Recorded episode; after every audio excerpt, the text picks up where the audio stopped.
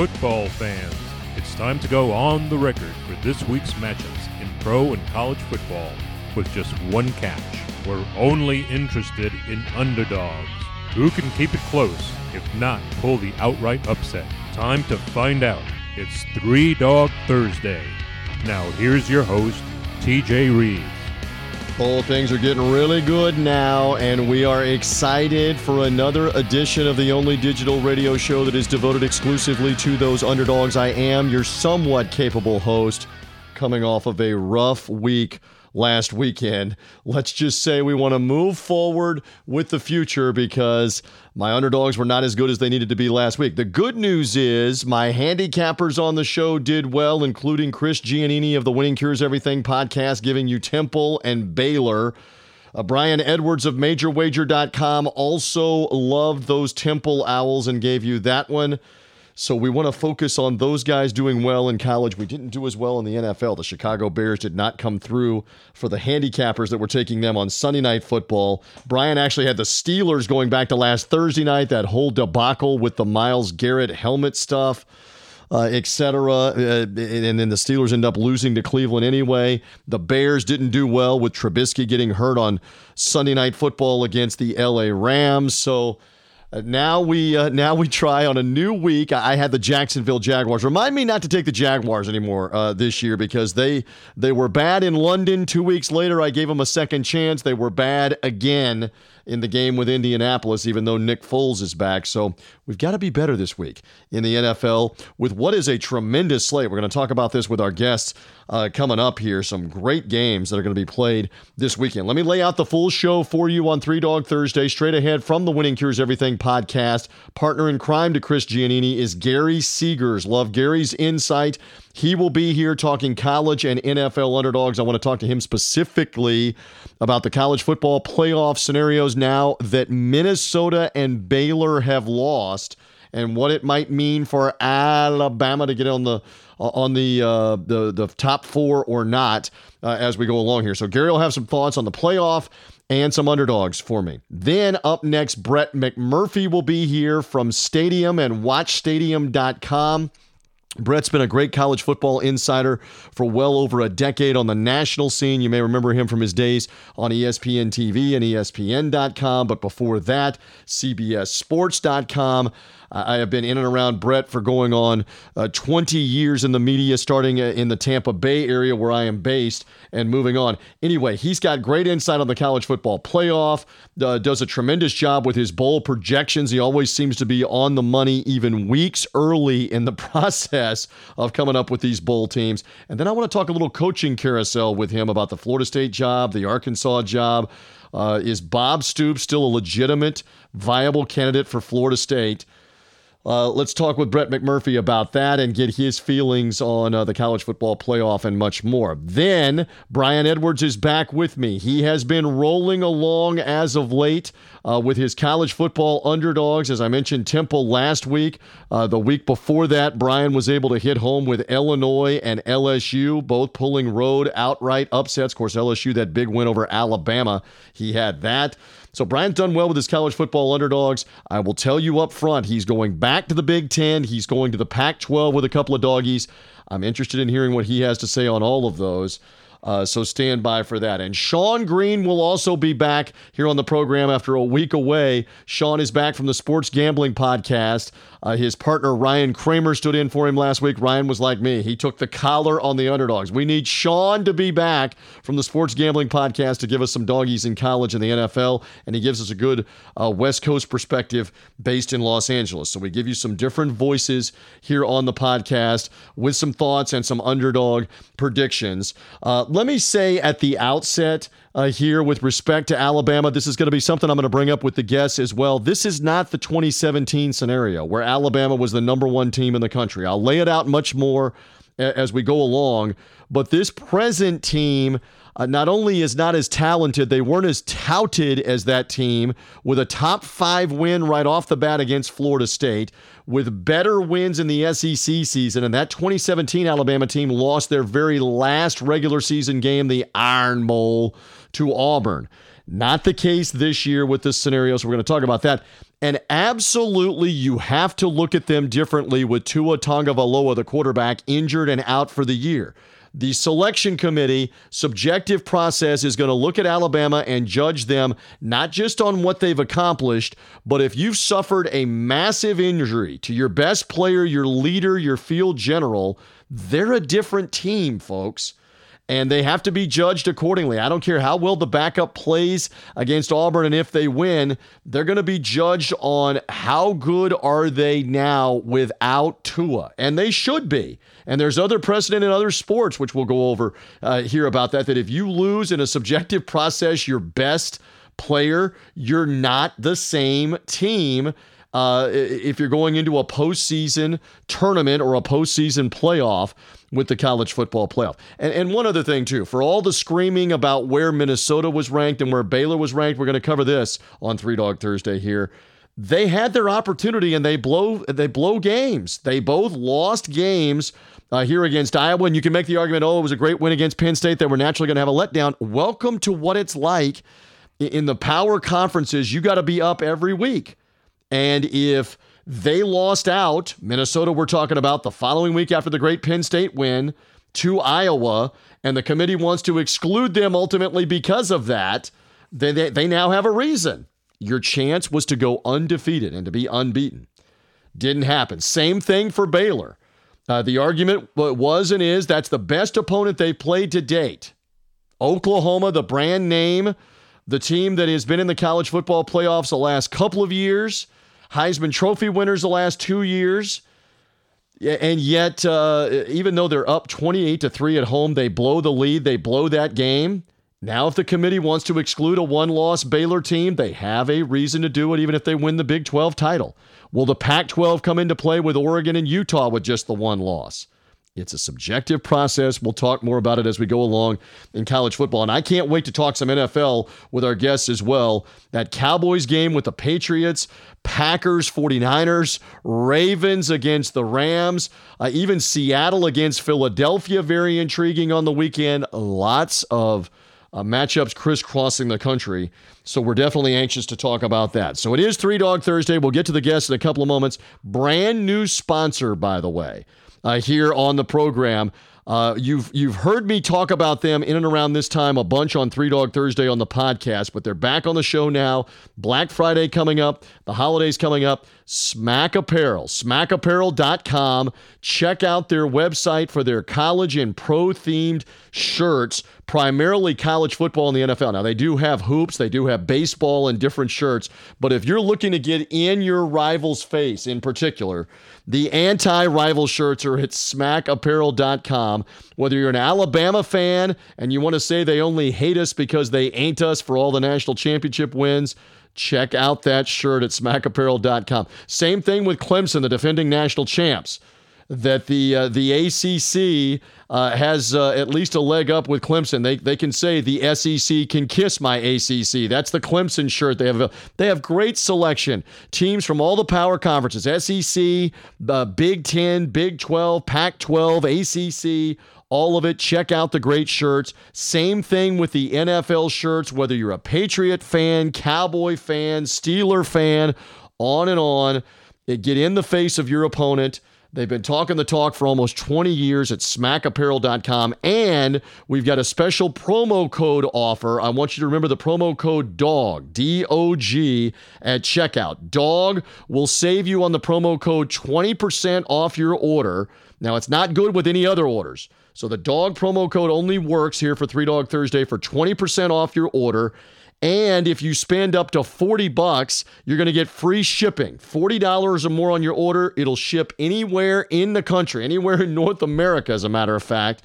You can ship for free with spending 40 bucks or more. So 20% off $40 or more gets free shipping. Smackapparel.com. Don't just take my word for it. Go check out all of the different shirts. They got Baker Mayfield, uh, Cleveland Brown shirts. They got the Dynasty New England Patriots shirts on and on for your favorite teams in college football and the NFL. They've even got the Washington Nationals Bryceless shirts because Bryce Harper no longer there, took the money and went to Philly, and the Nationals win the World Series the next year.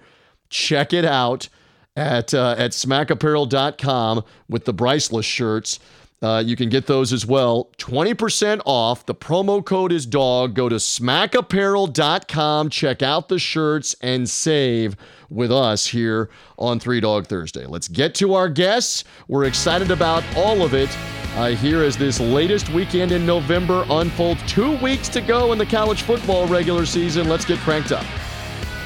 Love my dudes from the Winning Cures Everything podcast as they always come on this program and set me straight. Chris Giannini last week said, uh, You better be looking strongly at Temple at home. You better be looking strongly at Baylor at home. I know Baylor collapsed. Uh, everything caved in, but they still ended up covering against Oklahoma despite the devastating uh, come from ahead to lose loss by the, by the Baylor Bears last week. So now it is the turn of Gary Seegers of the Winning Cures Everything podcast to come on and pontificate on all things underdog with me. How are you, my friend? Welcome back to Three Dog Thursday. I am fantastic. We appreciate you having us, of course. Uh, could you imagine if Baylor had not been able to cover a ten point line oh. after they were up twenty eight to three? It happens. And really, they might not should have had uh, had Jalen Hurts not fumbled going into the end zone. That that was an incredible turn of events for a lot of reasons, and we see this a lot of times in sports. Obviously, the Patriots did it to the Atlanta Falcons in the second half of the Super Bowl, not just an entire half, but they they were about midway through the third quarter, down twenty eight to three, and came back to. It. So we have oh, yeah. seen large comebacks before, but it, it just it, it, it it stuns you for for a few minutes and maybe even into the next day on how did they blow Gary, I think I'm still stunned midweek with all that was at stake college game day there. How did they blow a 28 to 3 lead at home when Matt Rhule's specialty is defense? Well, it wasn't so much the defense's fault. Uh, the offense could do nothing. And when your offense cannot score on Oklahoma, that's a problem. I mean, that's a major league problem. So they they got some help early in the ball game, and that's what led to that 28 to three lead. But once Oklahoma stopped giving them short fields and stopped actually helping them score points, eh, they they could not move the football. I mean, they ran what 16 plays in the correct. second half. Uh, correct. Terrible. I mean, just ridiculous. Good. So I, I think the the count was 90 plays to 54, and this happens. You see it happen across college football. The same thing happened to Alabama in the 2000 what was it 16 or no 2000 yeah 2016 uh, national championship game against Clemson. It, the defense can hold up for only so long, and once the other team just continues to run play after play after play, at, the defense is going to wear down regardless of how good it is, and that's exactly what happened here. I, Lincoln Riley had a fantastic game plan uh, for coming back in that ball game. He figured out very quickly we don't have CeeDee Lamb we don't have an explosive threat. So we're going to nickel and dime them and move the ball down the field with 12, 13, 14 play drives. And it was, I mean, it was a masterpiece.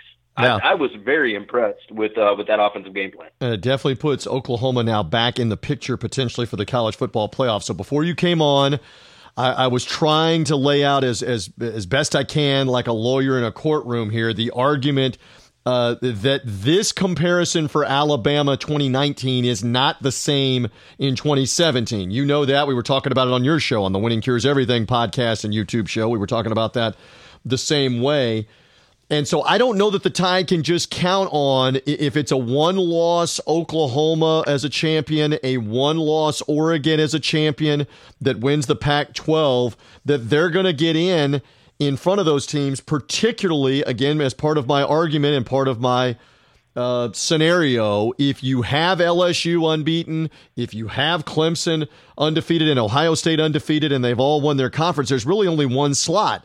The 17 argument is there were multiple slots with teams and a loss. Gary, what's your thought on all of that and as it relates to Alabama, who's going to be on the outside looking in for an SEC championship right now? I think that this is more in line with the 2014, the first installment, where you've got a team like TCU or Baylor. You know, TCU was number three in the next to last ranking. Uh, it's more just wait and see what the other teams do because you pretty much already know what Alabama is. Even if they go in and they beat Auburn by three touchdowns, this is not the same football team without Tua Tagovailoa. It's it's just not. So what they're doing right now is generating talk because oh, of course, it's not fair that they move Alabama down, and yet we've got Minnesota ranked behind Penn State after they already beat them, and they've got the same number of losses, and blah blah blah blah. so it, we we can talk about being fair, and we can right. talk about wait and see. What it is, they have Alabama up there right now to keep people talking about. Oh my goodness, are they really going to put Alabama in? No, they're not. They're going to put more than likely the Pac-12 champion in. I think that they did show their hand with that because they kept Oklahoma back at nine after going on the road and winning at Baylor.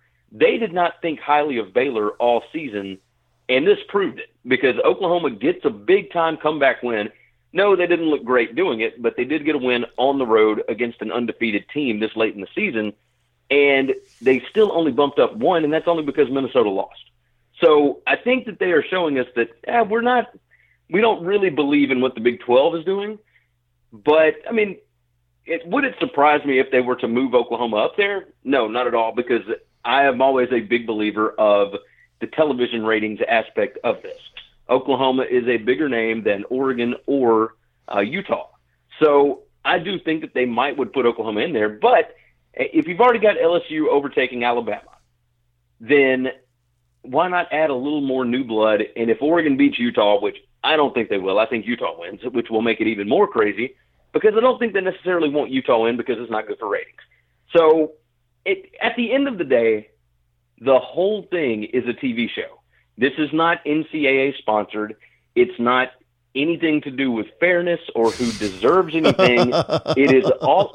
That's all it is. Remember, this the is line. The line I often use, yeah. and we're going to put it in here. Follow the money, right? The old "all the president's men" yes. with Watergate. Follow the money, and you're right. Uh, the brands sell. The Ohio State brand, the Alabama brand, the USC brand, if they're involved, the Penn State brand, on and on and on.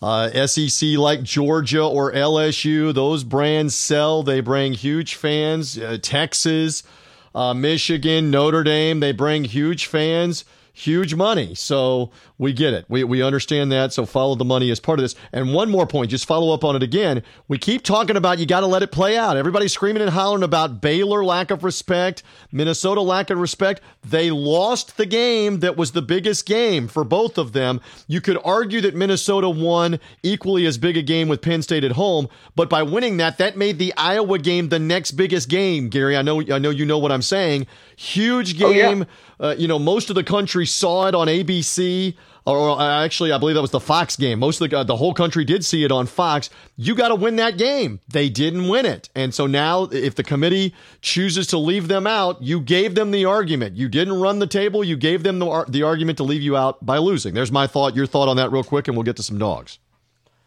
It, my thought is that you have to prove it in more than one setting. You can't. It, you cannot just win one big game and say that we belong and because anybody can do that. Anybody can emotionally get up for one game. And that's why you see upsets all the time, sure. right? And they're sure. they're rampant in this sport. So of course Minnesota could beat Penn State at home on a Saturday in which Penn State turned the ball over three times, et cetera, right? Of course that can happen. But the question is, can you continue to do it? Can you beat Iowa at Iowa? Can you win over Wisconsin and find a way into the Big Ten championship game? It, you got to keep doing it. You can't just do it one time. And I think that's uh, that's why they were waiting around on these. All right, quick answers. If Minnesota runs the table, wins a Big uh, Ten, do you take them in front of Oklahoma with a loss? No, wouldn't happen. No way. Not going to um, happen. What? So one loss, Oklahoma as a champion. Uh, one loss, Minnesota man. as a champion. That's Oklahoma, right? Yeah, I think it's Oklahoma. If, if, if it, for no other reason right. brand name. All right. Um, if it comes that's, to that's it, it, if it comes to it, one loss Minnesota as a champion versus one loss Pac-12 champion, whoever it is, Utah, Oregon. What do you think? Um, if it's Utah, they take Minnesota. If it's Oregon, they take Oregon. Interesting. All right. There's Gary Seeger's opinions. Winning Cures Everything podcast. I love he and Chris Giannini. Perk up here. These boys have been doing well with their dogs. Giannini hit two of them uh, a week ago. Gary on the previous show called the Western Kentucky outright win over Arkansas. And we even joked that Chad Morris could get fired at halftime of the game. And it turns out he got fired the next day after the game. So be wary here of these underdogs as he is about to give them. Uh, all right. So that being said, I think you're going to start with a Big 12 underdog here for Three Dog Thursday purposes. Gary, who do you like and why? A, well, we're going back to Waco. Of course, the uh, the site of that disaster last week, the uh, the 28 to three lead that disintegrated, uh, and it was a slow, painful death for Baylor. And they moved back in the rankings again, and everybody says that they are just a better football team than Texas. And if you look at the numbers, I can't disagree with that. But Texas has more talent. Denzel Mims had a, a slight ankle injury. He is their big play threat for Baylor. Their offense has trouble moving the ball anyway.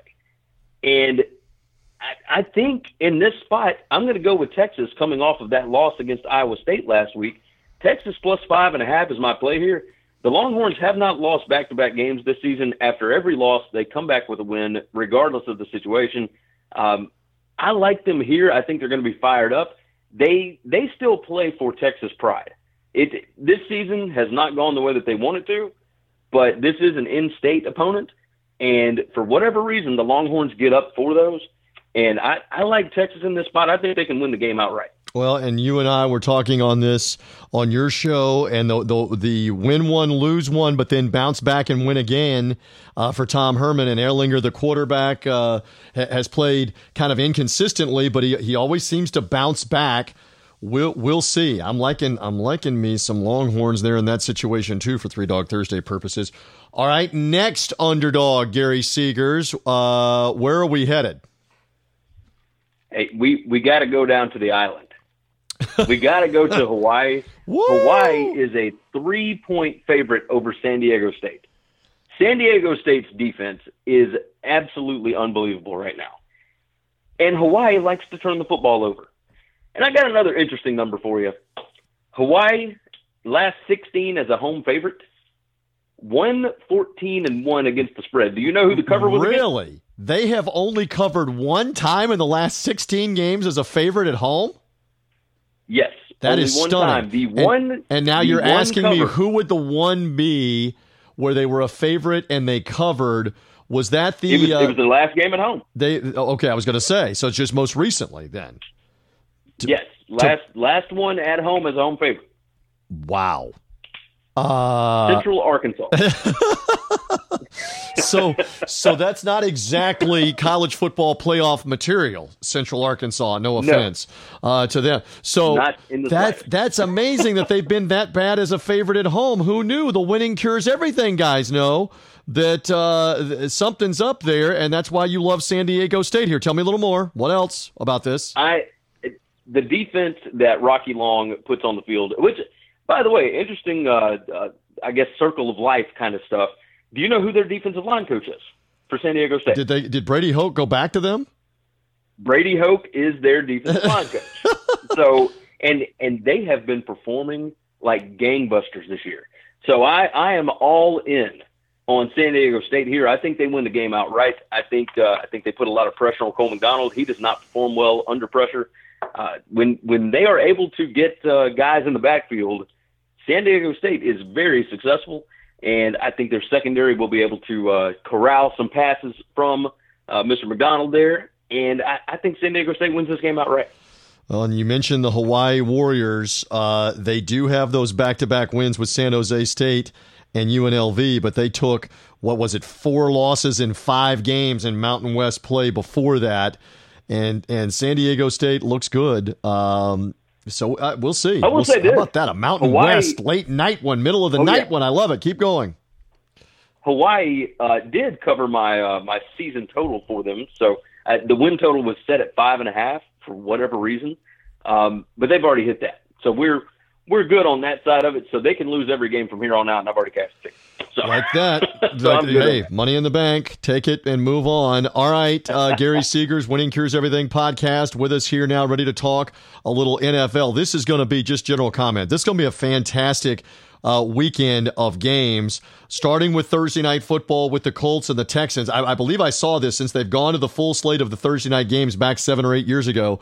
This is the first time that the Thursday night game, the Sunday night game, and the Monday night game have featured six teams with a winning record. They haven't been able to get that right uh, the entire time, basically over the last seven or eight years. So we've got some really good matchups, including uh, 49ers hosting the Packers, uh, the Cowboys and the and the Patriots. The Monday night game is the Ravens and the Rams, Seahawks and the Eagles. There are some, just as a general comment, real quick, Gary. There's some great games in the pros to watch for this weekend. It's a uh, it's a little bit top heavy because I, I think you just named all of the good games, and the rest are of them are. Are you saying my trash. three and seven Buccaneers against the three and seven Falcons is not going to captivate the country the same way as Packers, Niners, Cowboys, Patriots, Ravens, Rams? Is that what you're saying? I think that is what you're saying. I'm I'm saying that your Buccaneers game may not captivate the uh, the city of Tampa Bay, so, or the city of Atlanta or uh, yeah, or exactly. maybe a friends and family game. That's who's watching. That's who's attending. Uh, we will find out for that one. But this, I mean, it's going to be a lot of fun to watch these games unfold. So, which one of these you need? You need to give me one more underdog. Which one of these appeals to you uh, for an NFL doggy this weekend? Well, let's talk about Thursday night. So we, uh, of course, I like doing the uh, the weeknight games. And if you are listening to this on Friday or Saturday or whatever, you will know whether I am smart or an idiot, one or the other. Uh, I, I often say that. I'm glad you qualified it first. I like to say you're about to find out how smart Gary is when he does this. When I do this, I always say you're going to find out how stupid I am when I'm about to do this. I have a feeling you're going to be smart because you're liking the Colts here as the doggy.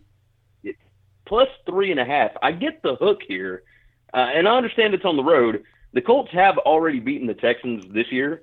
Uh, this team is completely different with Jacoby Brissett in the lineup, uh, and I, I don't know exactly what it is. He is a, a, slight MVP candidate, if for no other reason than this team lost to the Dolphins when they didn't have him. That's right. And they beat the Chiefs at home. on the road when they did. At, at home, so, they lost to the Dolphins. You're, you're correct. Oh, yeah. And, and I'll tell you, I've seen enough of Brissett play not only in college at Florida, but knocking around a little bit with the Patriots and now with this opportunity – he operates within what they're trying to do. He's not going to beat himself with bad throws. He's mobile. They've run the ball exceptionally well, and that's balanced their offense for play action. I know Marlon Mack broke his hand after he had 100 yards in the first two and a half quarters last week, suffered a broken hand. They still came back with a couple of other running backs that ran it well.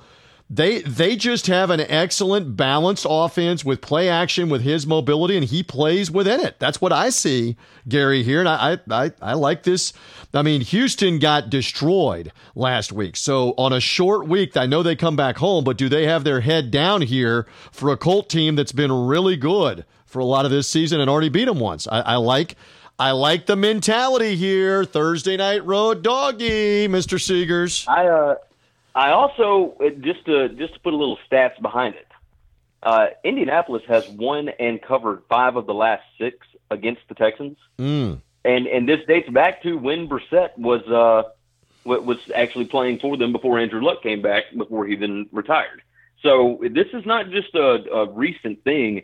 Uh, they you know they lost the first matchup last season, but they won and covered both matchups in 2017 they won and covered two of three last year, uh, including the playoff game, and then they uh, they won and covered uh, back in October just a, a, month ago. So yeah, I'm I'm all over Indianapolis here. I, I like the matchup. All right, so that is his underdog uh, for this weekend. I, I will be talking more about Packers 49ers that one is fascinating. I was saying to you guys on your show, uh, putting this out there, the last time the 49ers were 9 and 1, they won the Super Bowl. I believe it was the 89 season. They were not 9 and 1 when they won the Super Bowl in 94 with Steve Young. It's been 25 years since they've had the Lombardi trophy. So this is rarefied air right now for the for the San Francisco 49ers with the Packers coming to town. That's going to be a lot of fun on Sunday night real quick, Gary. Oh, it certainly is. It certainly is. I if Aaron Rodgers can get the offense moving, which – they have had trouble in spots being able to do that. I mean, you remember the last time they went to California, they got absolutely drubbed by a, a poor Chargers team. So well, it, it'll be interesting to see what they can do and and whether or not you know the 49ers will be able to run the football against Mike Pettine's defense. Uh, that that's going to be the biggest matchup of the night. Is if they force Jimmy Garoppolo to throw the football, is he going to throw it to the other team? Is he going to make plays? He does take a lot of risks, uh, and it's, it, sometimes it cashes and sometimes it doesn't. So uh, this is an interesting ball game. I'm going to stay away from it just because it's on that key number of three right now.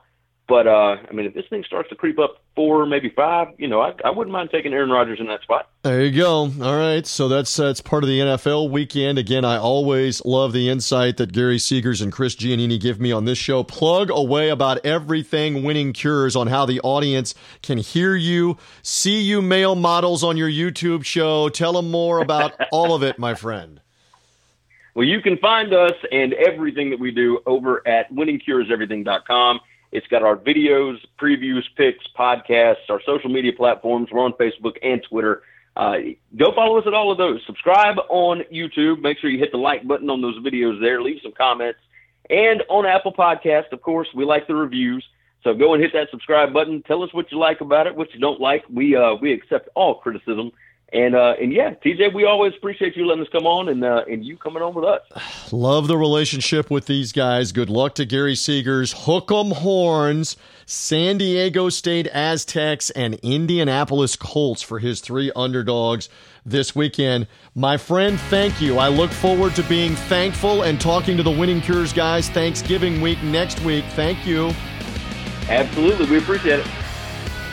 A reminder Three Dog Thursday also brought to you in part by Vivid Seats, the Vivid Seats mobile app. Get great seats to everything going on, whether it's these college football games uh, this weekend across the board, all of the different matchups that will be taking place.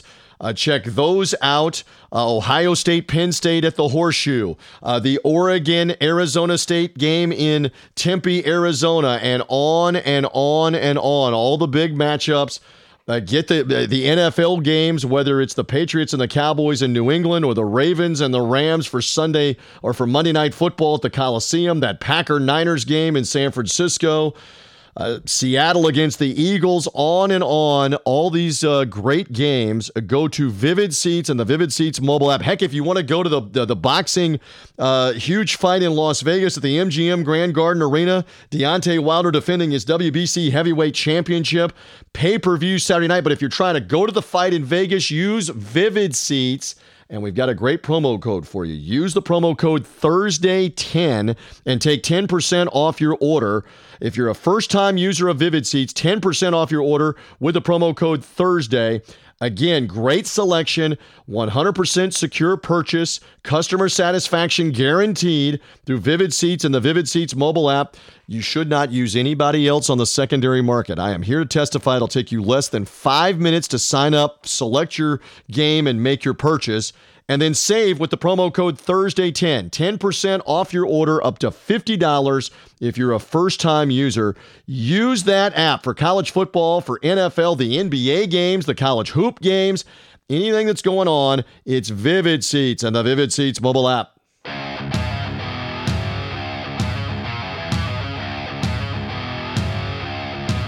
The dogs are barking. Who will get it done this week? Three Dog Thursday now continues. Here again is TJ Reeves. Have not had a chance to catch up with this man yet in the college football season. That does not mean that he's not doing great work as an insider or with Stadium and WatchStadium.com. Love Brett McMurphy. And uh, in, in particular, uh, around this time of the year, if you need information, coaching searches, what's up with bowl games, that kind of thing. Great resource, and we've got him here on the Three Dog Thursday podcast. How you feeling right about now as we're we're on the cusp of the regular season ending and the good stuff starts getting really good? The end is near, which I don't like, but uh, at least we should have some uh, answers as far as the college football playoff and some of these coaching vacancies and soon to be vacancies. So uh, it's it's funny how quickly all this goes because I remember, you know, was talking to you a few months ago, and season was getting ready to get kicked off. Now oh my God, it's almost over. What are we going to do? Yeah, exactly. It, it always comes this way in a cycle, and then it's like an avalanche, and then it's over with.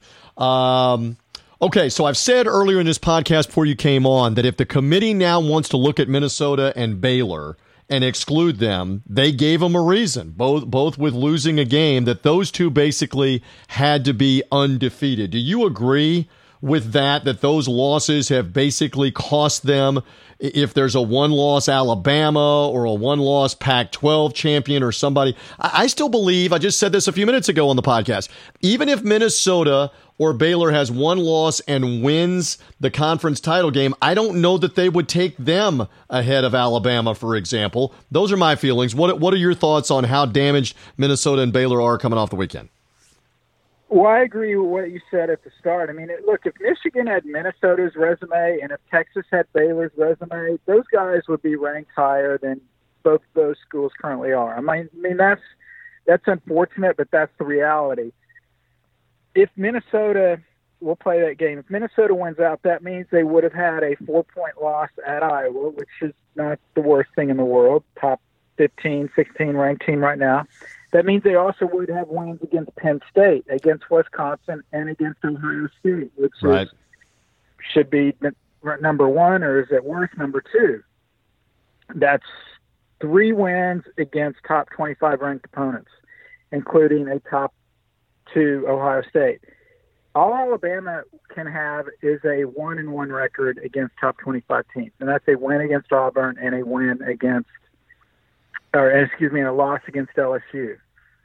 Based on past history, the five previous years of the college football playoff, they have never selected a team that had fewer top 25 wins over a team that had more top 25 wins if they had the same number of losses.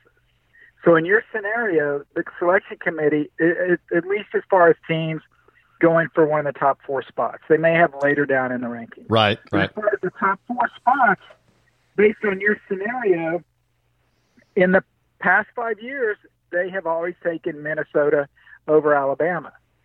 Then you add the caveat that they have a conference championship.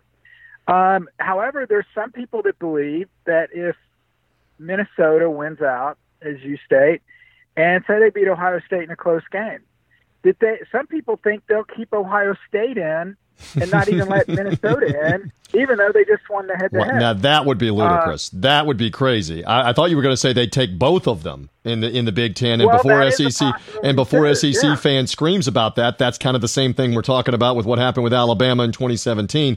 I to me on the crazy meter, that's a that's a 279. If if Minnesota wins out, beats Ohio State, and they don't take Minnesota and they do take Ohio State, we ought to ball the whole thing up and throw it in the trash, Brett. If that if that's what happens. Well, I mean the the the frustrating and fascinating part about these this whole process is that humans are involved and people want to be able to you and I want to sit here and be able to dissect if A and B happens, then that means the result is C. It's not that way. It's sure. 13, 13 individuals. It's a beauty pageant, as we we talked about before. And you know, look, thir- those 13 people may disagree with you and I and 11 other folks on who the top four teams are. And again, that's the frustrating and fascinating thing about this deal. And you can say, you know what, you need to consider conference championships, you need to consider strength of schedule, you need to consider a laundry list of things, but it boils down to what this person thinks is mo- they value the most. And what they value the most may not necessarily be the same thing that you and I value the most. And so, yeah, there's, um, you know, look, there's a, the simplest way, obviously, is LSU Ohio State, and Clemson went out. Those are the three teams. LSU and Ohio State, whether they're one and two or two and one, you know, they'll figure that out. It, that will be huge because I think the team you don't want to play right now is Clemson. Even though the resume may not stack up with a lot of people, if I'm going into these playoffs, Clemson is the one team I don't want to face. So you want to stay out of the one hole or stay out of the two hole because that means you don't face Clemson in the semis. The four spot is where it's going to get tricky because if OU wins out, you've got 12 and 1 Oklahoma. The winner of the Pac 12 would be, assuming they don't stumble beforehand, would be 12 and 1 Utah or 12 and 1 Oregon. And then you've got 11 and one Bama that no longer has Tua Tagovailoa. Based on the scenario I told you earlier about the the past history with the uh, top 25 wins, if there's no major upsets, all those teams went out. You would have Alabama at one and one against top 25 teams. You would have Oregon at two and one. You have, have Utah at one and one. Whoever emerges from that Pac-12, you would have Oklahoma potentially with four top 25 wins. Right. They would seem to be the automatic um, selection, TJ. But look, they're they're already back at number nine. They went on the road and won at number 13. They moved up one spot. What's all you have left? They have a TCU team that may not finish six and six. They've got number 21 Oklahoma State on the road, and they've got a rematch with Baylor.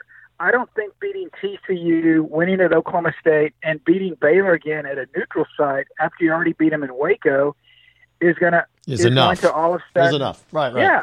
Vault OU to the top four. I think it boils down to the Pac-12 champ versus Alabama. Um, you know, Oregon would have the better resume, but then Oregon could get dinged if Alabama blows out Auburn. Um, if it's Utah, Alabama, their resumes are about the same. Again, it, it comes down to how much they value the conference championship of the Pac-12, and also how dominating Alabama looks without Tua Tagovailoa. There you go. Well, and that's and that's what Rob Mullens pretty much said coming off the Tuesday night rankings reveal without saying it. They want to see what Alabama looks like against Auburn without Tua for the possibility that they could include them. And look, there's precedent in other sports uh, you know, we, we cover college basketball. Kenyon Martin. Kenyon. Martin on the number one ranked team in the country breaks his leg. The selection committee in March in the conference tournament, the selection committee absolutely looked at them and said, You're not the same team without him. We're not excluding you from the 64 team field at that time, but we're also not seating you number one. You're not the same team without him. And it could be the same argument here with Tua, especially if Alabama struggles, let's say, and barely wins, like a a, 20 to 17, 17, 13 type game, they could look at that and say you're not the same team, and it's a subjective process. So that's a good point that you make on how they judge Alabama, and that's still to play out. I got one more for you. Uh, for Brett McMurphy here. Rob Mullens is the head of that committee. And no matter what, the athletic director at Oregon, no matter what anybody says that is obviously something that's like a, a you know a, a, big a pink elephant in the room here. Because anytime they're being discussed even without him in the room I mean, it's the chance to be in the college football playoff. It is an awkward deal, and it is a debate right now about whether or not they're going to get into one of those four spots. It may still work out that they get in, but if they don't get in, there's gonna there's gonna be great controversy about that debate and about him being the head of the committee. Give me a thought on what I've just laid out there. No matter what happens, he's in the center of it as the head of the committee for Oregon. Well, here's the deal. I've gone through the mock process um, do, doing the college football playoff selection committee. I've gone through the same same process that they that they go through it is not fixed. It's not a conspiracy. There's not, you know, all those. Look, I love conspiracy theories. there aren't any. However, what you say is valid, and here's the reason: when you vote, and you, I can't get into the whole process. It's not. It's not simply one through twenty-five, and here's our top. Here's our rankings. You basically you vote for teams in groups of 6 mm-hmm. And once you vote for those groups of six, they take the top three, and those top three stick, and then the other three go back into the pool, and then you come up with the next six teams you want to vote on. And then you vote for those six, and the top three from those, then they come in at four, five, six, and you do that process until you get your top 25. So what happens with Rob Mullens? Anytime Oregon is in a group of six – he cannot vote in that group of six. He's he, out of the room. And he has to leave the room. Right. And they may discuss yeah. for 20 minutes that group of six right. or an hour and that group of six. Of yeah. That, Joe, here's another one, TJ. Joe Castiglione is on the committee. The Oregon, the, uh, the uh, Oklahoma athletic director. Right, right, right, right. Frank Beamer's son, Shane, is an assistant at Oklahoma. He cannot vote for any votes concerning Oklahoma. So now you've got three potential you've got three people involved that cannot vote.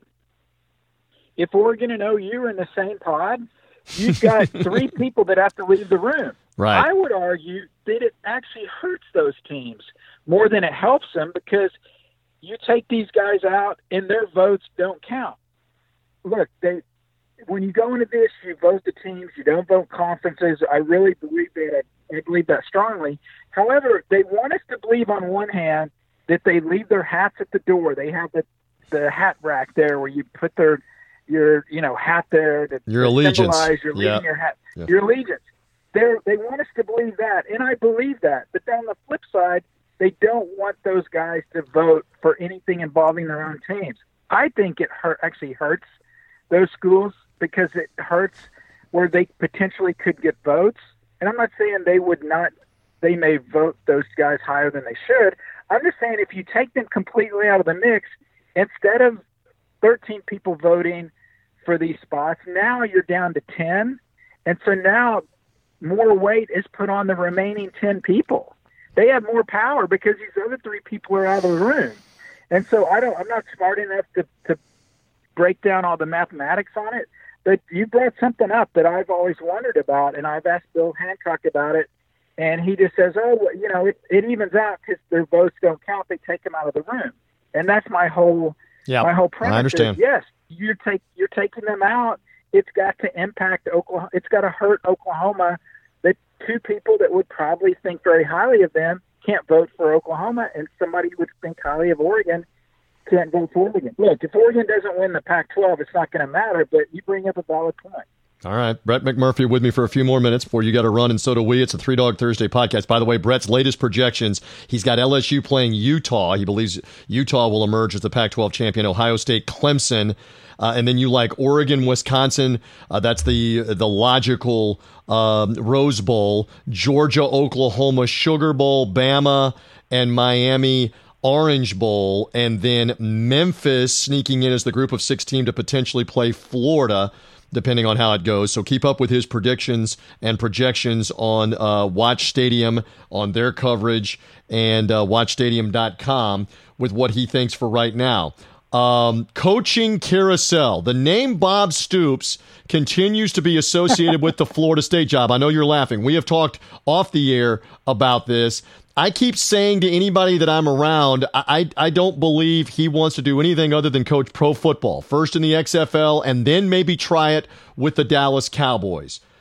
Uh, do you believe he is out of uh, out of consideration for not just the Florida State job, but any college job? What what do we think? What do you know? What do you believe? Real quick. He's not in the mix for Florida State. Look, he's not going to Florida State. I, I mean, I I don't want to get into the. I don't even want to justify that with an answer, but Okay, I don't want to justify that with an answer. I got you. Um, no, I I've been told I've been college. told by two people, by two different people that are either close to the situation or know about him. He wants to coach in the NFL. He wants to give it a shot and he believes this XFL opportunity is essentially an audition right here to maybe be an NFL coach next season possibly. Who knows? So for Now, what it's worth, yeah, let's could- see what I- happens. I would believe. I would believe that. I was the only thing I was going to add is I don't want to rule him completely out of the college ranks because let's. Uh, and I'm not saying this job would open, but what if Notre Dame opened? Right. Would Stoops have any, you know, any, any interest to go to Notre Dame? Kind of historical, great program. I don't know. I look. He got. I, he stepped down at Oklahoma. I think, like a lot of these guys, they get tired of the the daily grind of the recruiting and all that going Mhm. on. And yeah, I think they would prefer to go to the pro ranks. And yeah, I, I would. You're what you're being told that makes sense. I don't know that myself, but it would not surprise me. And the XFL is perfect for him. He gets to stay in Norman. He drives down to Dallas for, uh, you know, a couple of months out of the year and gets to to coach football and just coach football and not have to deal with all the academics and recruiting and all that other stuff. So um, certainly he's young enough to continue coaching, and I think a lot of these guys they get done coaching, and you know this, TJ, they realize, you know what, I don't have anything to do. My wife's tired of me being around the house. I want to get back on the sideline. Yep. Well, we'll see if that's the case with him. All right. As far as Florida State, I I, uh, I wonder here if Odell Haggins isn't a suitable short term uh, option here that they might look strongly at. What what gauge the percentage chance of that? Is there like a five percent chance, a three percent chance, ten, maybe you think twenty five percent chance that Florida State does? uh, what could be an interesting thing, which is let the guy that's been here for 30 years kind of be the caretaker right now, maybe for a year or two. We, we have money issues too on paying Willie Taggart. What what percentage chance do you believe that has of, of happening of Haggins being the guy and being the guy at least in the short term? Uh, I don't think. I mean, obviously he'll finish out the season. I don't. I don't think they want would want him to be the coach next season. I think they they have bigger targets now. Maybe if they can't name these, maybe if they can't uh, land these bigger targets, and then they they do, you know, say okay, it's it's yours to going forward. Um, but if you're going to do that, I don't think you let him. You got to let you got to give him a four or five year contract. You can't just say, okay, you're going to do it for one year because that kills recruiting. Um, you know, I think they'll go for some bigger targets, some Power Five schools. Um, if they can get some of those, get one of those guys, uh, I think they'll stick with it. If they find out that they can't, um, because other jobs open up, domino effect, that sort of thing, mm-hmm. and they're not in love with uh, somebody from the group of five level, then I think that is a an option. I think it's probably a last option, and that's nothing against him.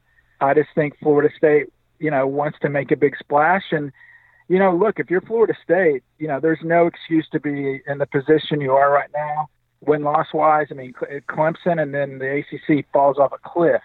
I mean, Florida State should be remember here's one. Remember when florida state was clemson? Right. Before clemson was clemson? I mean a lot of people don't realize that. Florida state used to dominate like clemson has dominated and certainly the seminoles feel they can get back to that. I think they can with the great recruiting base here in the state of florida. But yeah unfortunately for odell i mean he could run the table but i just i don't see him uh, similar to kind of like luke fickell at, at ohio state. He was obviously he was there a whole season but i think um, Florida State will look to replace him Interesting. for uh, 2020. Hey, uh, real quick, Arkansas. Uh, I mean, that is not as desirable a job as maybe as it was even a few years ago here. Are they going to get a, a, legitimate, credible coach in that situation, or is it only going to be like maybe a mid-major type coach, group of group of five conference coach that's willing to come in there? I, can they land a big one real quick, Brett? I mean, I I think they're real real issues and concerns, with, especially with having to play in the SEC West with Alabama, LSU, Auburn, and that whole roll call.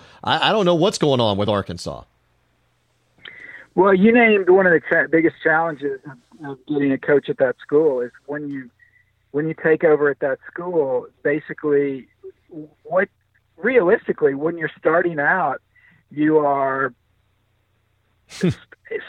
seventh, eighth, ninth. How how deep you have to go? Um, realistically in that in a conference pecking order. I mean, and in the West, you know, you're you know, it's it's like the the old cliche when you go into a poker game. If if you don't see you're the sucker, you're the sucker. Well, Arkansas is the sucker right now. It's either it's either them or Ole Miss in the SEC West. So very difficult, difficult job. And then you've got you know the teams that are have improved in in in the East, and obviously Georgia's a mainstay in Florida, and uh, we could go on and on. I think they make. I think they kick the tires with Gus Malzahn, and it's funny to say, "Oh, would Gus do it?" He's obviously from Arkansas. You know, he's on the hot seat. He's often on the hot seat. You know, every five seconds. That fan base is so fickle. If they lose big to Alabama at home without Tua, does that do the pitchforks come out for Gus again? Does he finally get fed up with it and go to Arkansas? I don't know maybe they make a run at another SEC or former SEC coach, Hugh Freeze. After his first year at Liberty, uh, he's done well there. I think Hugh Freeze will get some some looks. Uh, if that doesn't happen, uh, I know your ties to Memphis, your beloved Tigers. Mm-hmm. Um, Mike Norvell. Mike Norvell yeah. is getting a lot of attention, whether it's at Arkansas or somewhere else. Is this the year he finally makes a move? Um, you know, look, it's a job in the SEC. They will want people that go there. And I know that rational people like you and I say, why in the world would they go there? You know, it's it's like beating your your head up against a wall every day trying to compete in the SEC. But again, that's why these coaches are coaches, and part of it is the ego, and part of it is the belief, the real belief that hey, I can be the guy that can come in there and turn it around. So they will, with obviously Jerry Jones backing, I think that will help the financial issues. So they will they will shoot for these stars, um, whether they get a star or they uh, end up much further down is yet to be seen. But um, you know, good luck to and good luck and Godspeed to whoever takes over the Razorbacks. well, and you mentioned Norvell. Watch Lane Kiffin at FAU, especially if they win a couple more at the end of the year, because he was in the mix apparently previously for the Arkansas job uh, at another point.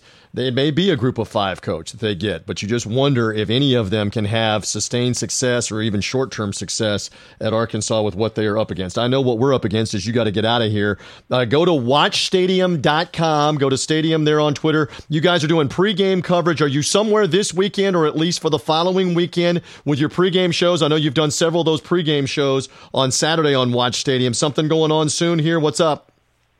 No, the last one was uh, was in Michigan State, Michigan last week. That was a lot of fun uh, with Braylon Edwards. So uh, I'm not sure where we are. We're not anywhere this week. We're in the planning stages for the following week. Gotcha conference championships. All right, so we look for all of that to unfold. Watch Stadium. Brett McMurphy, love his insight as a college football insider. He's as plugged in as there is. Uh, I know you've got a scoot. I thank you for the time. And one thing we know, it's all going to change here in the next couple of weeks, whether it's the games on the field or the coaching carousel. Thank you, Brett. Thanks, TJ. He is back and he has been rolling along with college underdogs. He too liked the Temple Owls uh, last week in college at home as a doggy and hit that one in the previous week. Had Illinois and LSU looking good. Had Virginia Tech at Notre Dame the week before that. You better be paying attention to the man from MajorWager.com and BrianEdwardsSports.com. Brian Edwards back with me on Three Dog Thursday. Young man, how you feeling as we get ready to embark on another weekend? Do, doing well, TJ. Feeling uh, feeling pretty good. Um, got a uh, couple of dogs I'm pretty confident in. So let's uh, let's get to it. We'll roll the we'll roll the sleeves up and get to those in a moment. First, uh, I, I want to get your take because we're going to keep doing this as a constant with the college football playoff rankings out. I've already touched on the fact that Baylor and Minnesota had their chance to really control their own destiny, win their way in. They both were beaten. Uh, I'll kind of ask you the same thing I asked last week. Do you have any problems right now with where the where the rankings sit uh, as everything was unveiled on Tuesday night?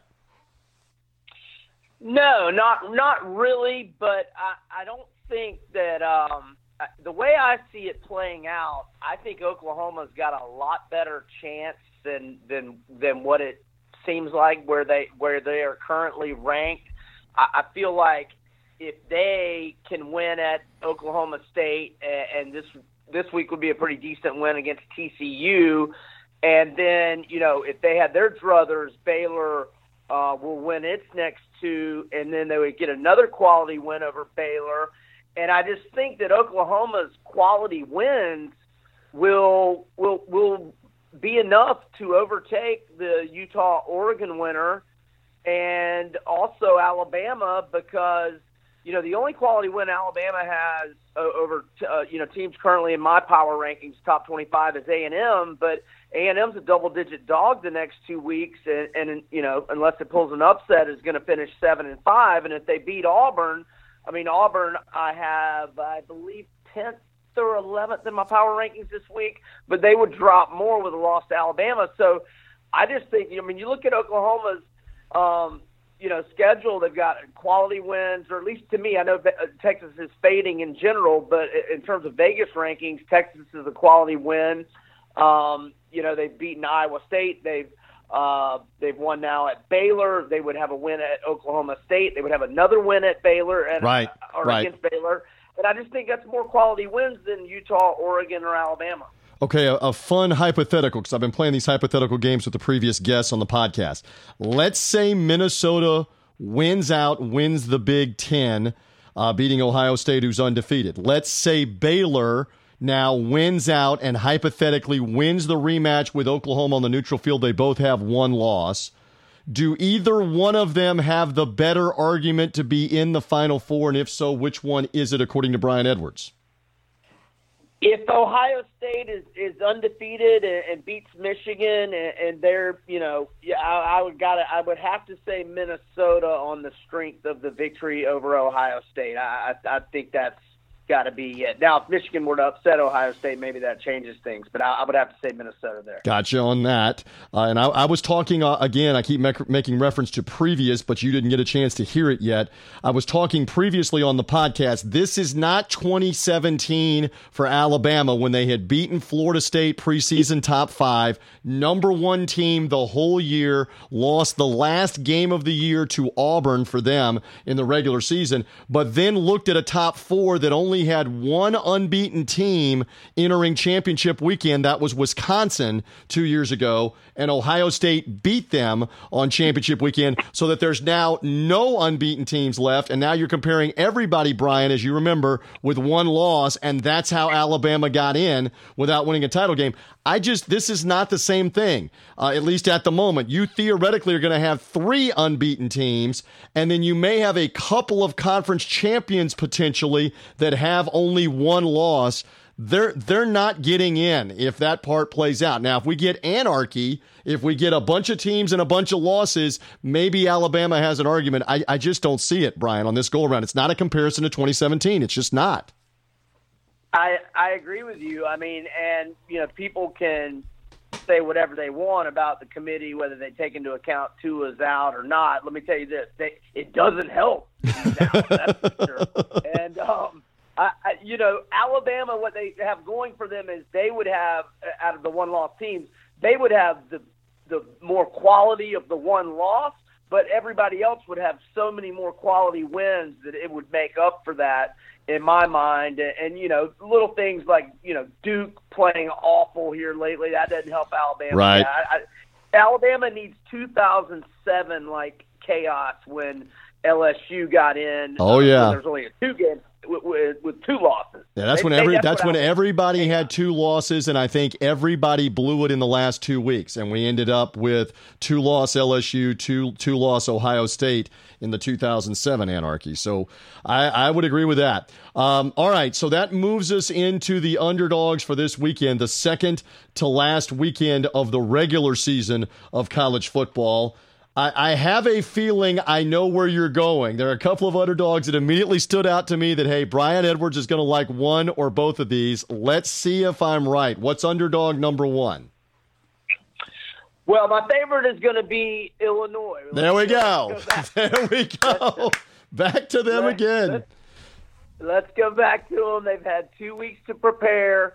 So, you know, no flat spot or let down after clinching their first bowl bid under Lovie. And, you know, Jake Hansen, their Butkus Award uh, semifinalist, the stud linebacker, um, you know, maybe he gets back. He did not play against Michigan State. Uh, he's questionable. Um, look, so they're double digit dogs at Iowa. This is the seventh time they're a double digit underdog. They're five and one against the spread with three outright victories. They've now won four games in a row. They've covered five in a row. Uh, Brandon Peters off a career best 369 yards passing in East Lansing mm-hmm. um, during this during this five and zero oh ATS surge, six to one TDI and T ratio. And look, um, Iowa does not run the ball as well as they normally do. They rank only 100 out of 130 FBS teams in running the ball, and they only average 24 points per game. And the only two wins they've had over Big Ten teams by margins of more than six, and they're laying 15, 15 and a half here. Uh, they beat Rutgers by 31. We know how bad they are, and they won 20 to nothing at Northwestern. And Northwestern's got the worst offense outside of Akron.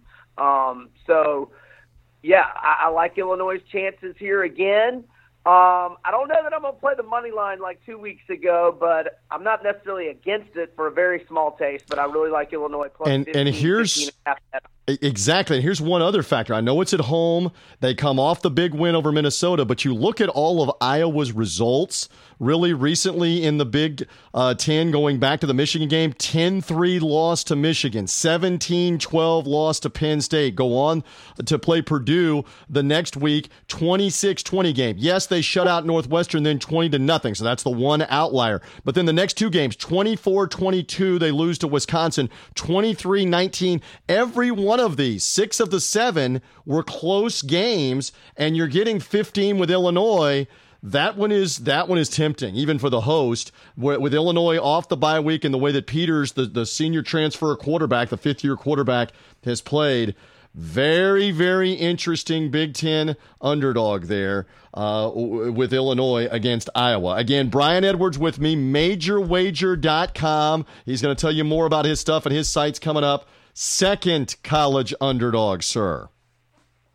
Well, you know, we were talking about the scenarios for Alabama, and this is one. If it were to come through on the money line, would be would be very good. Or you know, all the one loss teams are, are looking for this.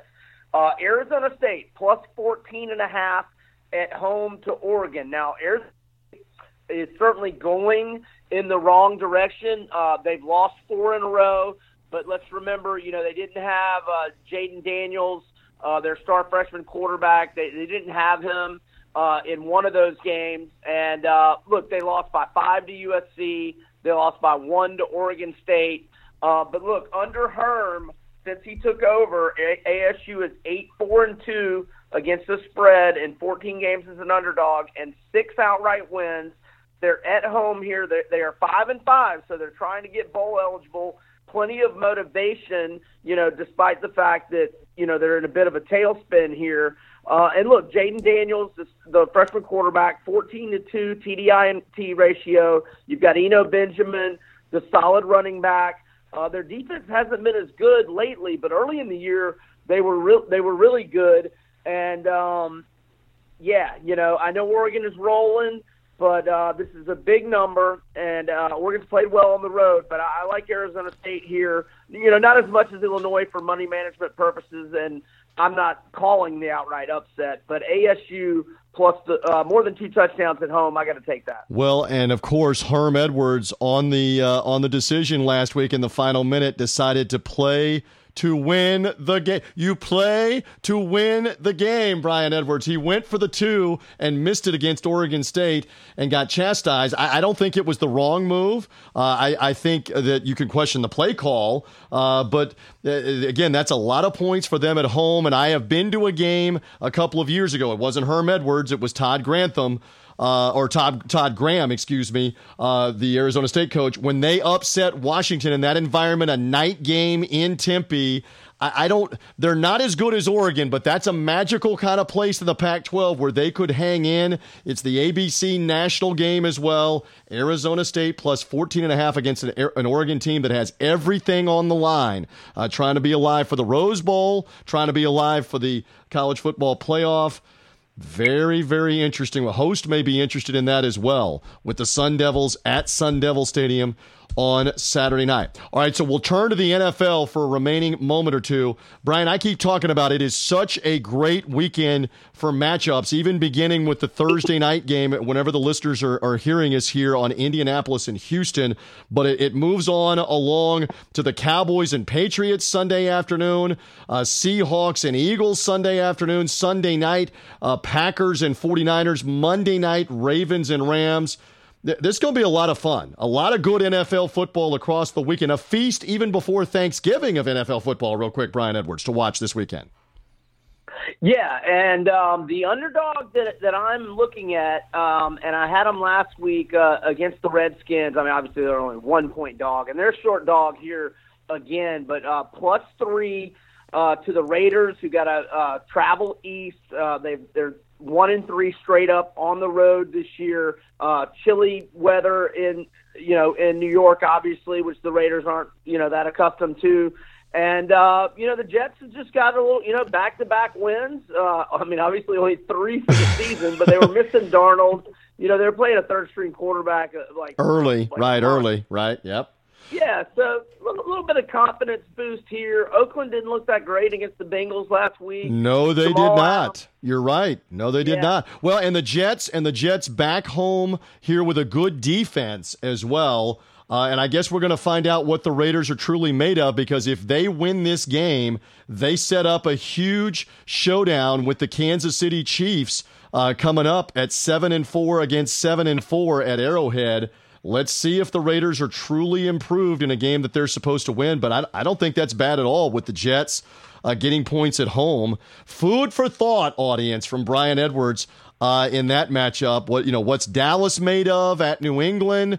What is San Francisco truly made of? They're getting the gift of a third straight home game. Green Bay off the bye week. That one will be interesting Sunday night. A lot of fun NFL here for the weekend. Brian Edwards, tell them more about uh, about your site, your Twitter, your stuff. You've got great information across the board. Tell them more about how they find it, sir. Yeah, so my my picks. I mean, I, I give a lot of love love to give away them for free on your show and on other radio shows. But but if you want to find some extras like some action in the middle of the week, you can go to VegasInsider.com and find my picks. Also, BrianEdwardsSports.com. Um, also doing a lot of writing for MajorWager.com. My my Twitter handle is at Vegas B Edwards, and I'll just throw out one more quick one if baby Megatron, that's Calvin Johnson's son, Collin, the outstanding wide receiver for Texas, he's got a hamstring injury. If he gets upgraded to probable, and I lean Texas anyway, they're plus five and a half at Baylor. Uh, Texas has won four in a row over Baylor, and Tom Herman as a head coach at Houston and Texas, 15 and four against the spread with five outright wins uh, in what is that, 19 games as an underdog. So I lean Texas, especially if Johnson gets upgraded to probable. And uh, I thank you for having me again, TJ. I, I love. He even gives a bonus underdog about the Texas Longhorns at Baylor. Again, that one is one that I am looking at. Uh, as well uh, for this weekend for Three Dog Thursday purposes. So Brian Edwards has Illinois, Arizona State, the Jets and a bonus of the Texas Longhorns potentially for this weekend. They need to stay locked in to majorwager.com to read you. Stay locked into your Twitter, Vegas B Edwards uh, as well. And, uh, yes, and, yes, sir. And keep track of all of your stuff as part of Three Dog Thursday. Brian, I always love the insight. Good luck with the underdogs. And let's see what happens this week as the college football gets even crazier. Appreciate it, my friend. TJ, thanks a bunch, man. Always enjoy it, and have a great weekend. And watch out for my suddenly hot Falcons. He is batting cleanup. He is back. He just could not stay away. Sean Green of the Sports Gambling Podcast is back. Uh, after a week away, his colleague Ryan Kramer was here. Uh, Sean, good to have you. I'd love to tell you that Ryan knocked it out of the park uh, last week on the underdogs, but he struggled, and I joined in with him on Navy against Notre Dame. What were he and I thinking? Uh, as Navy fell behind like in the first five minutes of the game, 14 to nothing, and then got blown out. So Ryan had his struggles. So you were missed, is what I'm getting at. We're, we're glad to have you back because you've done well with some picks. How you feeling, Sean Green of the Sports Gambling Podcast? Feeling uh, feeling great. Uh, you know, not an amazing uh, week as far as my NFL stuff, but uh, been on a nice streak over on the Sports Gambling Podcast with actually my college locks. Seven zero oh and one on my locks and bonus locks uh, the past four weeks, and so that's awesome. And then uh, yeah, the podcast. We took a trip up to uh, Pullman, Washington, to watch uh, Wazoo take care of uh, Stanford and hang out with Coach Leach. So uh, that was pretty awesome. Oh, you got to uh, tell me more. you got to tell me more about that. You were around the mad scientist. You were around his Wazoo program. What about it? Oh yeah, I mean it was awesome. It was great to. Uh, you know, we got yelled at for uh, cheering in the press uh, box there. Forgot you're not supposed to do that, but uh, we we all, of course, uh, got on uh, Wazoo minus 10, and uh, they ended up taking care of business against Stanford. And, you know, nice win. Uh, they had lost two in a row there. So good bounce back opportunity, and uh, maybe we're, uh, we're their lucky charm. So we'll see if we get back there. I love it. Uh, again, this man has been rocking and rolling with us here with some different underdogs over the past few weeks. Uh, Sean had Tulsa when last we talked to you as an outright win over UCF on a Friday night game as a 17 point underdog. He also got the narrow miss of the upset, the outright upset of Notre Dame with Virginia Tech was 17 and a half. Loves the large lines. So let's be, let's be mindful of that as he gets into his underdog picks in a couple of moments. I want to uh, put this to you the same way I did to Ryan last week. You have a different perspective. I am based in the South. Um, and, and uh, a lot of the different guests that we have on are kind of in the eastern part of the country or maybe the midwestern part of the country. You guys are out west, so you have a different perspective. Uh, Oregon and Utah are vying for the Pac 12 title. And obviously, Oregon at Arizona State, Utah at Arizona for the games this weekend. I guess the question to you, with the college football playoff rankings out now for the third time, it's iffy on whether or not Oregon or Utah are going to end up in the playoff if they're 12 and 1 as the conference champion. What's your take here? How realistic is it that the Ducks or the Utes can get there as a Pac-12 champ at 12 and one, Sean? Well, uh, one of my big uh, predictions, my bold prediction coming into the season was that Oregon was going to make the college football playoff. I uh, I love Herbert. I love the amount of uh, returning offensive linemen they had. I thought they were in a great spot. Yes, they lost to Auburn uh, that first week, and man, if they would have won them, it would have been uh, it would have been such an easier pass uh, path for them. But they they still have a pretty good shot here. A, they need to win out and uh, they need a little help from LSU. LSU needs to beat Georgia. If Georgia beats LSU, I think it's going to be impossible for a Pac-12 team to get into the college football playoff. But I do think LSU can take care of Georgia, and I think Oregon can win out. Uh, right now, I think they're like plus 400 to make the college football playoff. So I'm going to stand by uh, my early season prediction. Although Utah Utah is in a similar spot. If Utah beats them in the championship game or whatever, uh, you know they're they're right there as well, and they're they're playing amazing. Um, so yeah, you, I think basically what needs to happen is Oregon wins out, and if Georgia beats LSU, then uh, you know mm. it's just going to be a lot of SEC action uh, up top there in the college football playoff. Well, and it's going to be tough to deny LSU as the as the one loss team that didn't win it when they have a win over Alabama, they have a win over Auburn, they have a win all the way back at the beginning of the year at Texas. All of that, all of that should matter. So I think most people agree if Georgia pulls the upset that very likely it's going to be two. But are, are you of the belief we've asked other guests on the podcast before you've come on? I, I just don't think Alabama is in the mix here unless we get anarchy. This is not two years ago. They're not the presumptive number one team. Again, to lay out the case, I may be repeating for some that have that have now heard this over and over again on the podcast. But they were the presumptive number one team that didn't lose all the way to the very last game of their season in the regular season with Auburn. And in that scenario, Sean, you may or may not know all of this. Uh, there was only one unbeaten team in 2017 headed into the championship games. That was Wisconsin. So everybody else had at least one loss. Auburn was in the top four with two losses going to the SEC title game. In this case, you very possibly are going to have, very likely, uh, depending on what happens here the next two weeks, three teams that are undefeated. I just, I don't see how Alabama can get in there uh, if this plays out over the next couple of weeks with three unbeaten teams. They're they're not going to be in front of a, a, Big Ten, Big Twelve, or Pac twelve one loss champ that won their conference, that won their championship game. If all of those unbeaten teams are in there and there's only one spot, I just I don't buy it. Yeah, I mean that that loss was huge for them, and then they don't. They're not going to be playing in the SEC championship, so they won't have uh, right. a chance to kind of redeem themselves. And uh, yeah, and if you factor in, and and I think they're also supposed to factor in to some degree, you know, your viability as a team in the college football playoffs. So the fact that Tua is out, uh, you know, as unfortunate Agreed. as that injury was, I think if you're looking at yeah, like you said, I mean, um, you know, the Gophers even, or so. There's just so many other one-loss teams that, especially if they win their conference championship, which should count for something, I think it's going to be tough to uh, deny uh, some of those conference championship winners and instead put an Alabama team in there.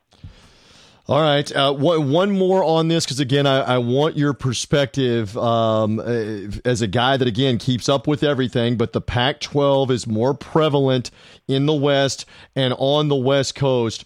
Uh, I know it's not USC that's involved, uh, for example. But that Oregon Utah game, uh, you know, again, it's going to be played, I believe, Levi Stadium, the home of the 49ers. Uh, that that's a massive game because a college football playoff spot could be in the offing. Is Southern California carrying? Do you believe they're carrying up and down the West Coast in Northern California? You were in the Palouse last week, uh, in Arizona, in uh, in Washington, in Colorado? Do uh, are they in the, in the Pac-12 markets? Are they amped up here that the Pac-12's got a shot at the playoff? What's your read on that? Being in Southern California. Yeah, I think people are jacked up. I, I, I mean, I think in general, it's a, a Pac-12 support, but also just you know a little uh, just a little too much SEC love. They're, they're partnered up with ESPN. I think even the casual fan is rooting for non-SEC fans to get into the college football playoff just because we've seen it so much. And again, I think they should expand it to 16 teams. You know, have the 10 conference winners and six wild cards or something like that. But um, yeah, I, I think it'll just be exciting to see different teams in the college football playoff, and especially not see two SEC teams. All right, there's a perspective from the West. Let's get into the underdogs. As I teased a moment ago, you've taken some large hounds the last couple of times you've been on the show, and they've come through in Tulsa and Virginia Tech. I get a feeling you like another one for a college football underdog. What about it? Oh yeah, give me uh, TCU catching 19 points in Oklahoma. That's way. Uh, there's a number of reasons why I like this. First off, uh, last week uh, my lock was uh, Baylor catching 10, 10 and a half points. And man, they uh, they really should have won that game outright. Baylor was another team that I was super high on this year. I love Matt Rhule. I love what they've done, uh, what he's done with the program there. And I think a, a game like that takes it out of you as far as uh, Oklahoma. Like when you're down uh, that big and you gotta you gotta pull everything out to to come back, and now you come back home. It's easy to get complacent against a TCU team who uh, TCU they're not amazing. There's a reason they're catching 19 points, but I think they're going to come in there, fellow Texas team, and, and be competitive. Um, uh, sorry, not not that Oklahoma's in Texas, but uh, I, I think TCU is going to come in there, be competitive, uh, get fired up, and and just make it a game. And I think Oklahoma again. That game against Baylor, I think, really trained them. So, and you look I think it's uh, on your point. Lot. I don't mean to interrupt. Your point is well taken because they played an emotional game with Iowa State where they had to hang on for dear life. Sean, we didn't get to talk to you about it last week.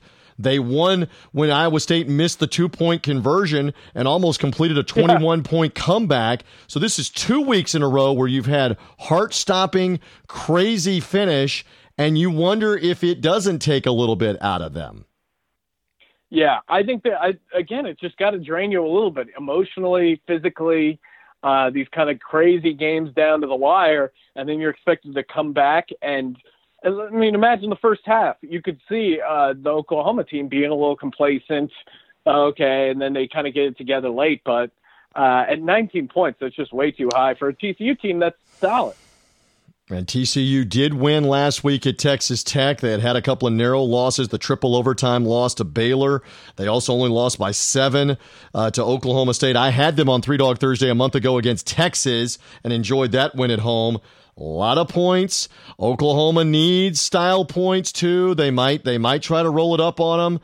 Then again, the Sooner defense has shown vulnerability. So I'm feeling yeah. this. Yeah, I'm I mean, feeling think, this a little bit. I, I do think TCU is going to be able to get, put up points, and if they can get 21 points, that's going to be a big number to cover. No doubt. Hey, one more on, on a game that I'm talking about, and I'm seriously looking at taking Tennessee and Missouri. I just want your opinion on this. Uh, Florida really put the sleeper hold on Missouri last week. I don't know if you realize this or how much the audience realizes this. Uh, Missouri's lost three in a row, and they have scored at home now, uh, or at least the, the three games, at least a couple of them at home. Seven points zero points, and last week, six points. You do not have to be a NASA engineer to figure out that's 13 points scored in the last three games for Missouri, all of them losses.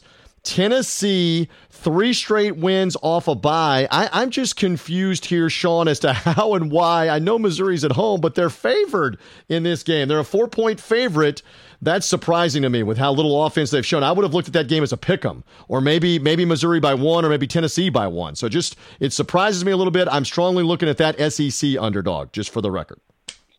Oh yeah, I mean uh, Tennessee, they're five and zero oh ATS in their last five games, and uh, you're right. They won three in a row. Tennessee looked horrific early on in the yeah. season, but they've seemingly kind of uh, you know righted the ship a bit here. Uh, coming, like you said, get a little rest, and then going into Missouri, uh, I don't know. at the very least, feels like a field goal game. So getting four points, I definitely like that side. And Kelly Bryant, the quarterback, has struggled. I know Florida's defense is good, and that was part of it last week. Florida's defense is better than Tennessee's defense, but let's just see what happens in that game. Oh, well done there off the cuff on my unsolicited SEC opinion from you, and I love the Tennessee number there too. All right, let's move on to the NFL. We've laid out over and over again already on Three Dog Thursday. Great weekend of games. Uh, where do you want to begin? You got two underdogs for me in the NFL, so let's go for it. Yeah, let's start in this uh, AFC South matchup. Give me the Colts catching four points against the Texans. Uh, this just this just feels a little high. Why is the spread not three? Why are you giving this Indianapolis Colts team an extra point? I love betting on the Colts because uh, I think Frank Reich is a great coach. I know uh, my Eagles team uh, certainly misses him on the offensive side of the ball, and they looked really bad when Brian Hoyer was in there. But now Jacoby Brissett he came in and he's uh, you know he was still coming back from the injury last week, but they put up a ton of points against Jacksonville. Uh, their offensive line is really really good. I mean, rare do you log on to Twitter and see offensive line highlights, but Quenton Nelson oh, is yeah. a beast. Yep. And uh, they're looking to get healthy too. I, I I read the injury report. Looks like uh, T.Y. Hilton and Eric Ebron possibly a go. Um, you know, they lost Marlon Mack, but Jonathan Williams came in and, and they didn't miss a beat. Um, it just feels like this is going to be a really close game.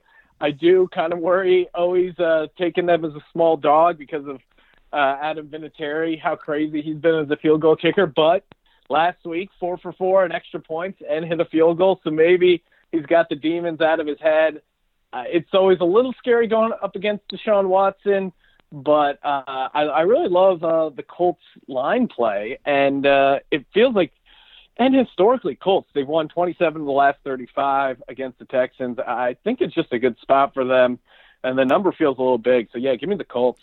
Well, and again, they've they've beaten the Chiefs already earlier this year. They won the previous matchup with the Texans at home. Again, you may be listening to us later in the weekend. We always qualify this, Sean, and you may know how smart mm. Sean sounds or not to be taking Indianapolis. I love your point about running the ball. We were talking about that with one of my other guests, Gary Seekers, at the beginning of the podcast. Marlon Mack had over hundred yards in the first like two and a half quarters before he suffered the broken hand. They went on to run for like another hundred yards after after he got hurt against Jacksonville. That tells you about the offensive line. They've run the ball well for a lot of this year. Very attractive doggy. Colts with the four points against the, against the Texans. All right, I'm very curious on the the buffet of the rest of the games, and a lot of them are, are going to be interesting on Sunday and even Monday night. Give me another doggy, Sean Green, Sports Gambling Podcast. What do you think? All right head out to the uh, Bay Area, one Levi Stadium, which uh, I've been to that stadium. Horrific parking situation, unrelated, but uh, I remember I was walking to the game and uh, there's a guy like waving, uh, you know, people in, and I'm like, which way to the stadium? That's how far I was, and I was in the Levi Stadium parking, and the oh guy goes, my God. I don't know, and he had no idea. Goes, I don't. No, he goes. I don't know. Just keep following. The bad people. the bad part is the the stadium is in Santa Clara, but you end up having to park in San Jose to be able to get, to, get Yeah. to the game. Is what Sean Take is saying. And, and that yeah, that's not an exaggeration. You have to take a plane, a train, and an automobile to get into Levi Stadium. But go ahead. You like the Packers here against those nine and Oh, one yep. 49ers? Yeah, nine and one 49ers, but again, uh, they've had some moments where they they look uh, a little bit suspect, and you know, Packers no slouch either. Uh, I mean, it just comes down to this for me. Uh, you know, you're not going to go broke tanking Aaron Rodgers and the points. Um, they got Davante Adams back; he looks fully healthy now. And then on the other side of the ball, the 49ers, the offense isn't quite the same without George Kittle. Uh, the latest is he doesn't look like he's going to go. Uh, Emmanuel Sanders re-aggravated that rib injury. That's going to be tough.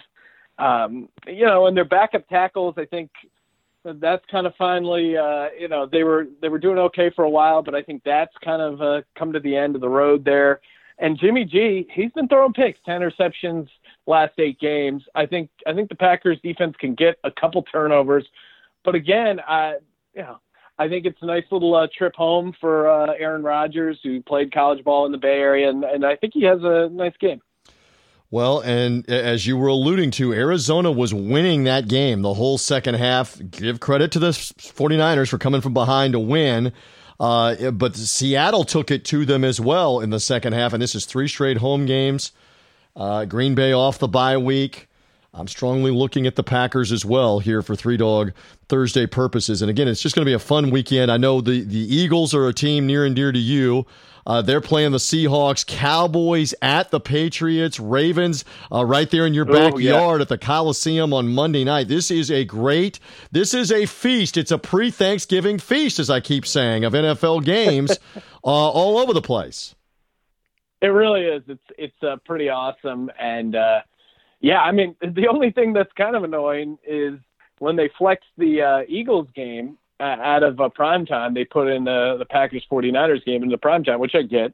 But uh, they instead of putting it in the afternoon slate, they moved it to the early kick. So now you only have uh, two games in the afternoon slate. It's kind of, it's it's a little frustrating because over at the Sports Gambling Podcast, our little uh, gambling garage we got going there, we have a four TV setup, and I don't know what we're gonna have to figure out. We'll be, have some college basketball, right? You know, some rugby. Rugby will get in yep, there. Yep. Uh, maybe one channel of Ultimate Frisbee. So the NFL, come on, give us four. Might games. have to have a rerun. You know, I watch these reruns on the weekends all the time of like a Few Good Men or the Shawshank Redemption. That might be on in the, on one of the TVs because there's not four games. Yeah. I hear you on that. Saving Private Ryan. Said yes, yeah, saving something like that. You know, uh, we'll see if that uh, if that is the case. All right, so enjoy all of the games this weekend. I always uh, love your insight, and please tell the audience on Three Dog Thursday more about the Sports Gambling Podcast, where they find all of your stuff, how they hear it. Go ahead, sir. Yeah, check us out, sportsgamblingpodcast.com. And of course, you can get the podcast wherever great podcasts are downloaded iTunes, Spotify, Google Play, Stitcher. Uh, we're everywhere. And uh, yeah, covering daily fantasy football, college football, and of course, the National Football League. And uh, give us a follow on Twitter at Gambling Podcast. I love it from Sean Green. Sean, good luck with TCU on Saturday against Oklahoma. The Colts on Thursday night. You may already know how that worked out if you're listening to us on Friday or as the weekend's getting underway on Saturday. Good luck to you in advance with the Colts against the Texans Thursday night. And then he's got Green Bay in the Sunday night game against the San Francisco 49ers. Sean, I always appreciate it. Thank you for popping on again here on Three Dog Thursday, my friend. Awesome. Take it easy, Keith. And there we go. That will do it for this edition of Three Dog Thursday. My thanks to all of the handicappers all the way back at the beginning of the show. Gary Seegers, Winning Cures Everything podcast. He and Chris Giannini found at winningcureseverything.com. Winning Cures on Twitter, Winning Cures Everything on Facebook. Find their show, find the YouTube show. They do a great job. He's got Texas, San Diego State, and the Indianapolis Colts for his underdogs. Uh, again, also Brett McMurphy from Stadium, the college football insider, watchstadium.com. Uh, you see him on their video, writes for their website with the bowl projections for the college football playoff, the coaching carousel. Follow him on the Watch Stadium uh, website. Also follow him on Twitter at Brett underscore McMurphy. Love having him on the program, giving me some wisdom there. Brian Edwards also giving us underdogs from MajorWager.com. Brian's been hot with the handicapping here on Three Dog Thursday of the college football underdogs. He likes Illinois. He likes Arizona State in college for this week. Go to MajorWager.com. Follow Brian Edwards via Twitter at VegasBEdwards uh, to find out more and also Major Wager Uno, like number one, Major Wager UNO, Major Wager Uno on Twitter. Great information there. Injuries, last minute stuff that you need to know with different nuggets there from Brian Edwards. And we wrap the show again with Sean Green. Uh, love Sean Green's insight all the time with his underdogs as well. He and Ryan Kramer on the Sports Gambling Podcast, their network of shows. Follow them at Gambling Podcast on Twitter, sportsgamblingpodcast.com. Uh, for all the insight on the underdogs.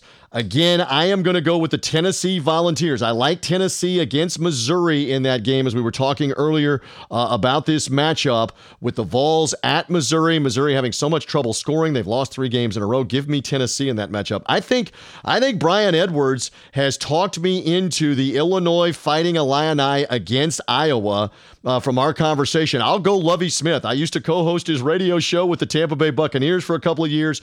Lovie off the bye week, four straight wins give me the 15 points with Brian Edwards there in that matchup uh, in college football. And for the NFL, I do love the Green Bay Packers, as I was alluding to before, off the bye week at San Francisco. I don't know that I'm a big believer right now in the 49ers. They pulled it out against the Cardinals, but they were beaten uh, by the Seahawks. A rare third straight week at home. Give me Green Bay as the road favorite to win the game outright. I'll take that on Sunday Night Football as my third underdog.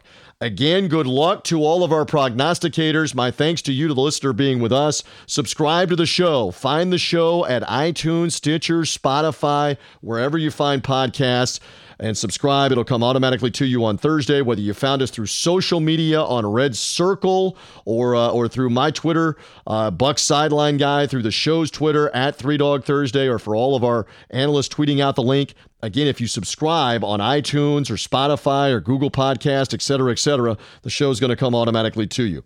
And one more reminder our sponsor, smackapparel.com. The promo code here is the word dog, D O G. Take 20% off those in your face themed t shirts. Get after your rival college football, the NFL, even Major League Baseball, the NBA uh, any sport uh, that's relevant, hockey fans, etc., college basketball fans, go to smackapparel.com. Our promo code is DOG, D O G, for 20% off at checkout. They've got Black Friday coming up as well. Great selection on shirts that are discounted. You'll save 20% with the promo code DOG. And again, free shipping if your order is over 40 bucks. You buy two or three shirts, it'll ship for free wherever you want them to go to relatives. Hilarious shirts. Whether you're an Alabama fan, a Patriots fan, a Clemson fan, a Cowboys fan, uh, on and on across football from Steelers to LSU to Ohio State to, to USC or Oregon. Find them, order them up at smackapparel.com. Promo code DOG, D O G, for Three Dog Thursday saves you 20%. Utilize that promo code. You're going to be glad that you got these gifts and got these great shirts, short sleeve, long sleeve for the winter wear, even rookie wear for the infants and the toddlers. Go find it at smackapparel.com with your favorite team. That'll do it. I'm TJ Rives. Thank you for being with me. Good luck with the underdogs. Enjoy the football this weekend, and thank you for being with me on Three Dog Thursday. Bye.